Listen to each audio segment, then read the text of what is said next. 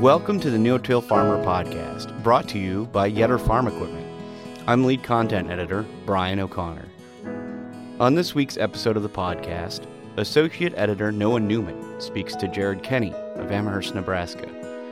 Kenny harvested about 322 bushels per acre in 2021, good enough for second place in the National Corn Growers Association's irrigated no-till category for Nebraska in the annual yield contest.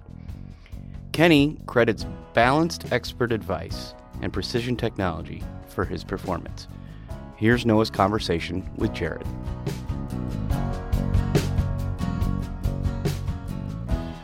Jared Kenny, thanks for joining us today. Before we get into the uh, nitty gritty of your operation, just kind of introduce yourself to our audience, tell us where you're located, and give us the basics of your operation.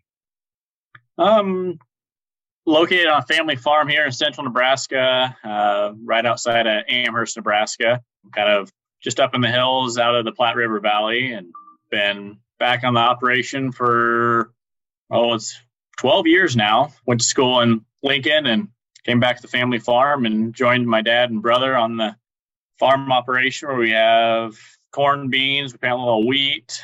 Um, we also have some cows. We have a cow calf operation as well. Looking at the numbers from uh, this past year, 321 bushels. That put you in the top three in the no-till irrigated category in Nebraska. National average is 177 bushels per acre, so you nearly doubled that. Just what was what was the key to that yield, and what do you attribute it to?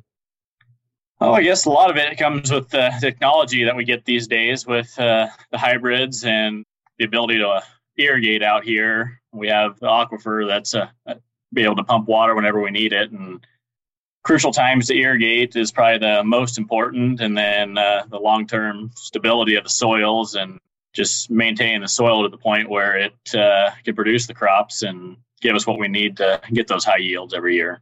Now, was this the best year you had, or have you had one that topped this ever? You know, the last as a as a whole across the whole operation, I don't know if it was quite the top year. The last couple years have been one and two, um, but as a whole, across the whole operation, we were very pleased with the irrigated and the the dry land yields we had. And throughout this entire process, is there anything specifically you've learned about your land or or land's potential, and just what's been your biggest takeaway? biggest takeaway I would say is every year's different. Um, you could do the same thing year over year and have a different yield on the same field every time you didn't change one thing. Um, biggest thing is just managing it throughout the year, changing your practices wherever you see fit, get that yield that you're going for. Here's a question for you. So, over the last three years, in what area would you say maybe you push the envelope the most on? Anything come to mind? I'd say our corn yields the last uh, few years have just really pushed the envelope on uh, between the hybrids, and I think we get a very favorable growing season uh, compared to some of them in the past where we're very dry. We get some rains here and there to get the dry land where we need it, and then the those hot, dry July, August where we're able to put a good amount of water on really helps to grow that corn and give us that extra bushel that we need. Let's talk about equipment. Is there anything you've done different recently uh, with equipment setups, or or what's your equipment look like? You know, we're always updating the planters. Um, we we do quite a bit of uh, update on the planters every year. We run a lot of precision stuff on our planters to be more accurate on the seed placement, depth, making sure we're putting that seed in a good seed bed at an accurate depth, so we get good even emergence, and uh, emergence is probably the key is getting everything out. And with the no-till, if you don't have the right equipment to move the trash, it makes it very uneven emergence when you're coming out of the soil, and that just hurts your yield at the end of the year. And what kind of planter do you use? And have you had the same one for a while? Or um, we've got a John Deere 1770 24 row that we run. Um, and this is the second year with it. So then we plant our beans in a 15 inch no till situation there. So we can, our goal with the beans is to get a better cover to preserve some moisture in the soil and uh, get a little faster shade on the weeds, get a weed barrier going a little sooner.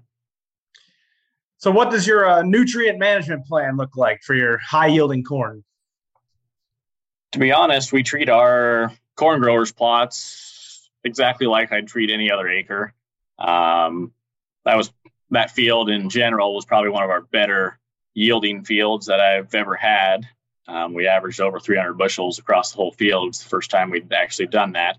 But when I'm looking at a corn grower's plot, I want to be able to replicate that across the rest of my acres too. So if we can do that on a corn grower's plot, we try to do that across all the acres because if we can still be profitable on a nutrient management side of it and grow that kind of crop, that's what we're after. And do you, do you use any micronutrients? We haven't done too much on the micronutrient side of things. Gotcha, gotcha. How many acres was the award-winning plot? Well, I think we we harvested. Uh, it's like five acres that we did it on. Um, is we did two different plots, and both of them were within two bushels of each other of that uh, 321 number. I think the other one came in at like 319. Gotcha. So yeah, just kind of take us through your process in terms of um, you know when you're applying the nutrients and you know side dressing, all that. Just kind of give us the uh, the basics of when you start and then throughout the entire process. Yeah, when we're planting, we just, uh, um, I guess, pre-plant, we use a coulter machine, go out, put some nitrogen on. 32 is what we use through uh, the coulter machine. It's just it's set up on 15 inch rows, so we can spread out that nitrogen a little bit, so it's readily available throughout the year. And then uh, for the planter, we just put uh, 1034O starter fertilizer through in furrow with it.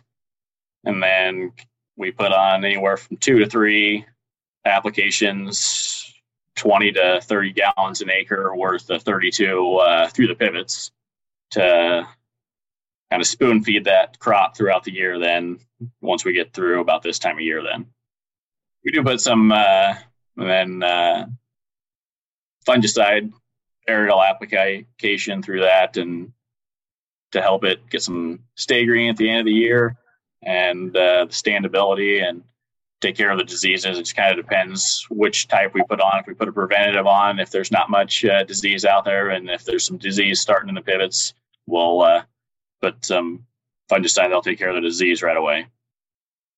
So, how many years have you been no tilling, and how did you get into it? Uh, who are some of your biggest influences in that department? I think we've ever since I've even remember we've been trying to no till as much as we can. Um, our biggest thing is most of our grounds in the hills, and when you get a big rain in our hills, it creates big washouts and it doesn't make it conducive to growing good crops or harvesting or any of the above. So that's kind of, I would guess, over the years, we just been no tilling for that fact to try to keep the soil structure and not disturb the soil and keep it on the side hills instead of having it wash away on us.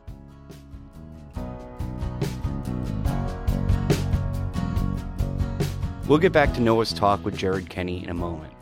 First, I want to thank our sponsor, Yetter Farm Equipment. Yetter Farm Equipment is your answer for success in the face of ever changing production agriculture challenges. Yetter offers a full lineup of planter attachments designed to perform in varying planting conditions. Yetter products maximize your inputs, save you time, and deliver return on your investment. Visit them at yetterco.com. And now, back to Noah and Jared.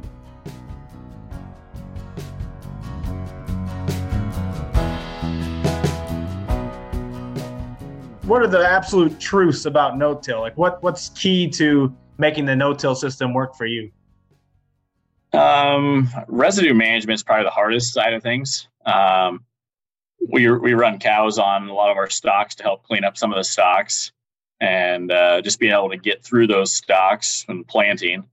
Um, but when it comes to a truth, I mean, like this year in Nebraska, it's been kind of up and down. We started off probably the driest we've ever been, and since 2012 and uh, you go around and you can see which fields were no-tilled which ones were strip-tilled on those dryland corners or even dryland fields or conventionally tilled fields are completely burned up and they're not going to make any corn. And you can see a no-till field across the road is looks way better than it should for as dry as we have.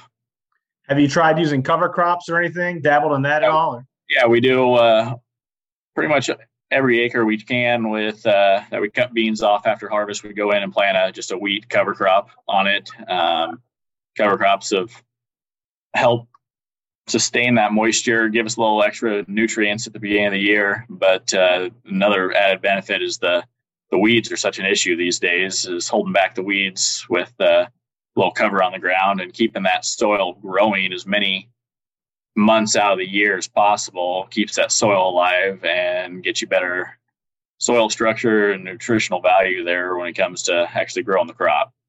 Yeah, it seems like cover crop usage has really taken off over the past decade in America. When did you start using cover crops? It's probably been three or four years that we've been doing it. Um, and I think the last couple years we've been doing more and more just because we've seen the benefits. And, and another benefit is, you know, the erosion control on some of our, our hills. It just really holds, holds that soil structure and keeps it in a better place. Even if you do need to work in some of those washouts or something at harvest, after harvest, you can go back through and then get your cover crop in there and get something, some roots in there to establish a little structure to hold that soil together. What species have you tried in the past three years, and any new ones you're looking at trying? Or on the, the cover crop? Yeah. Well, mostly we used to use wheat. Um, is what we use. We have done a little rye here and there.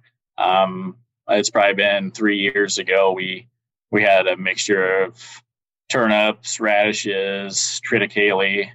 Um, we just tried that and to have a little better uh, cattle grazing in the fall and possibly in the spring. And then, what are your termination methods? Have you tried planting green or anything?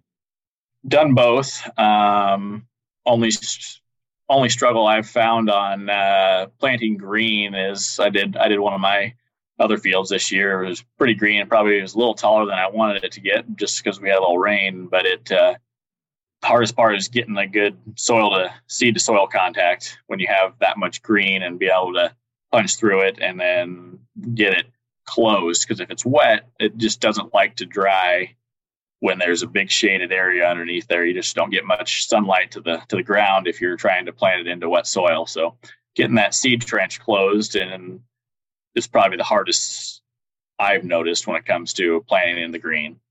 So you didn't plant green for the for the high yielding plot, did you? Or? No, we did not. Gotcha. Well, we like to ask this to a lot of people we interview: is uh, what's unique? What what's unique about you from other no tillers? Planting speeds, tissue sampling, uh, Y drops, new products tested, anything unique that you could think of when it comes to your operation?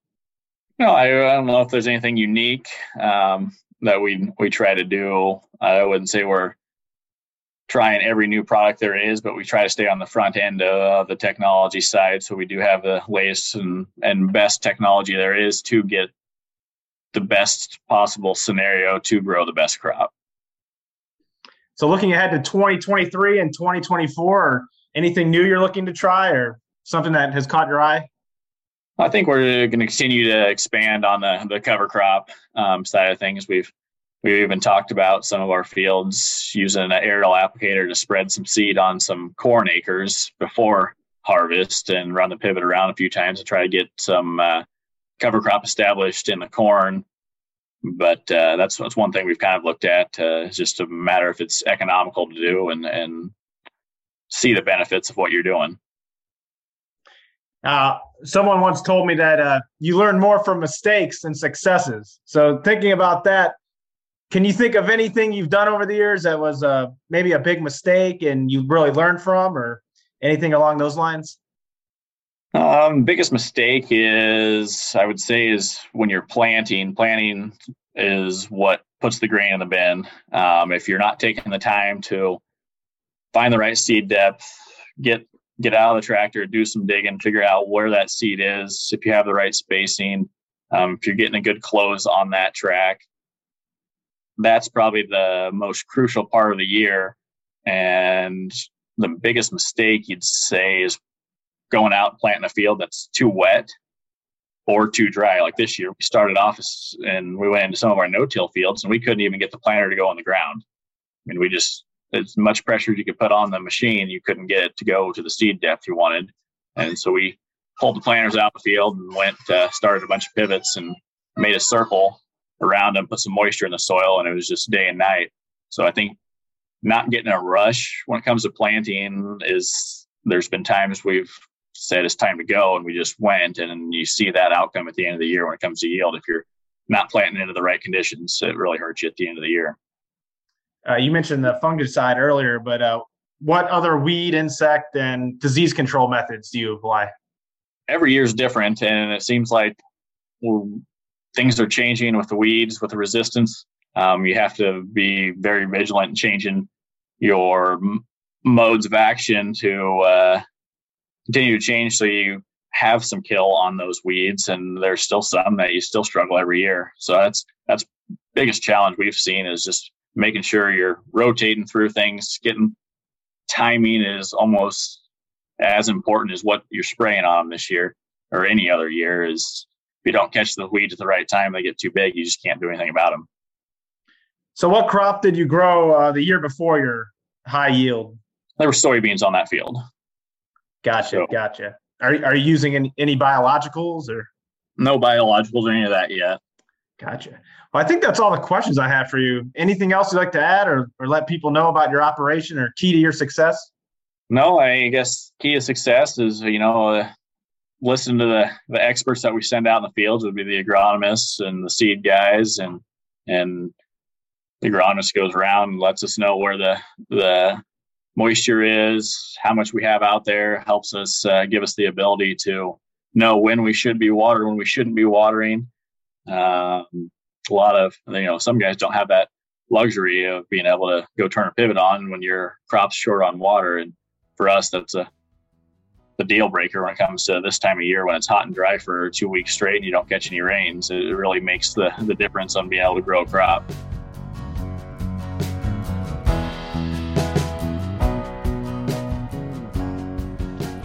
That's it for this week's episode. We'd like to again thank our sponsor, Yetter Farm Equipment, for helping to make this No Till podcast series possible. If you like today's discussion, the full take on Jared Kennedy's approach to high yielding no till corn is available on our website as part of the No Till Corn Pushing the Boundaries of Yield Potential special report. It's all about no tillers who participate in and win the NCGA annual yield contest. Just visit our store tab for a description and a consider purchase. A link can also be found in this episode's webpage. More podcasts about no-till farming are available over at no-tillfarmer.com slash podcasts. A transcript of this episode will be available there shortly. Subscribe to us wherever you listen to podcasts. Today is my last day as a podcaster and editor for No Till Farmer. I've enjoyed my time here immensely, and no matter who you are, if I met you at the National No Tillage Conference or out and about, I'm glad I met you. I'd like to give special thanks to Frank and Mike Lessiter, Julia Gerlach, Michaela Paukner, Noah Newman, and Sarah Hill, and my producer, Joe Kunzel, for helping me along my podcast journey. And of course, all the staff here at No Till Farmer for making me a better editor. It's been a great run, guys.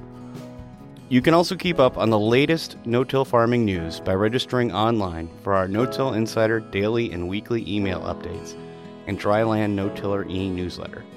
And be sure to follow us on Facebook or Twitter. For our entire staff here at No Till Farmer, I'm lead content editor Brian O'Connor. Thanks for listening and keep it no till.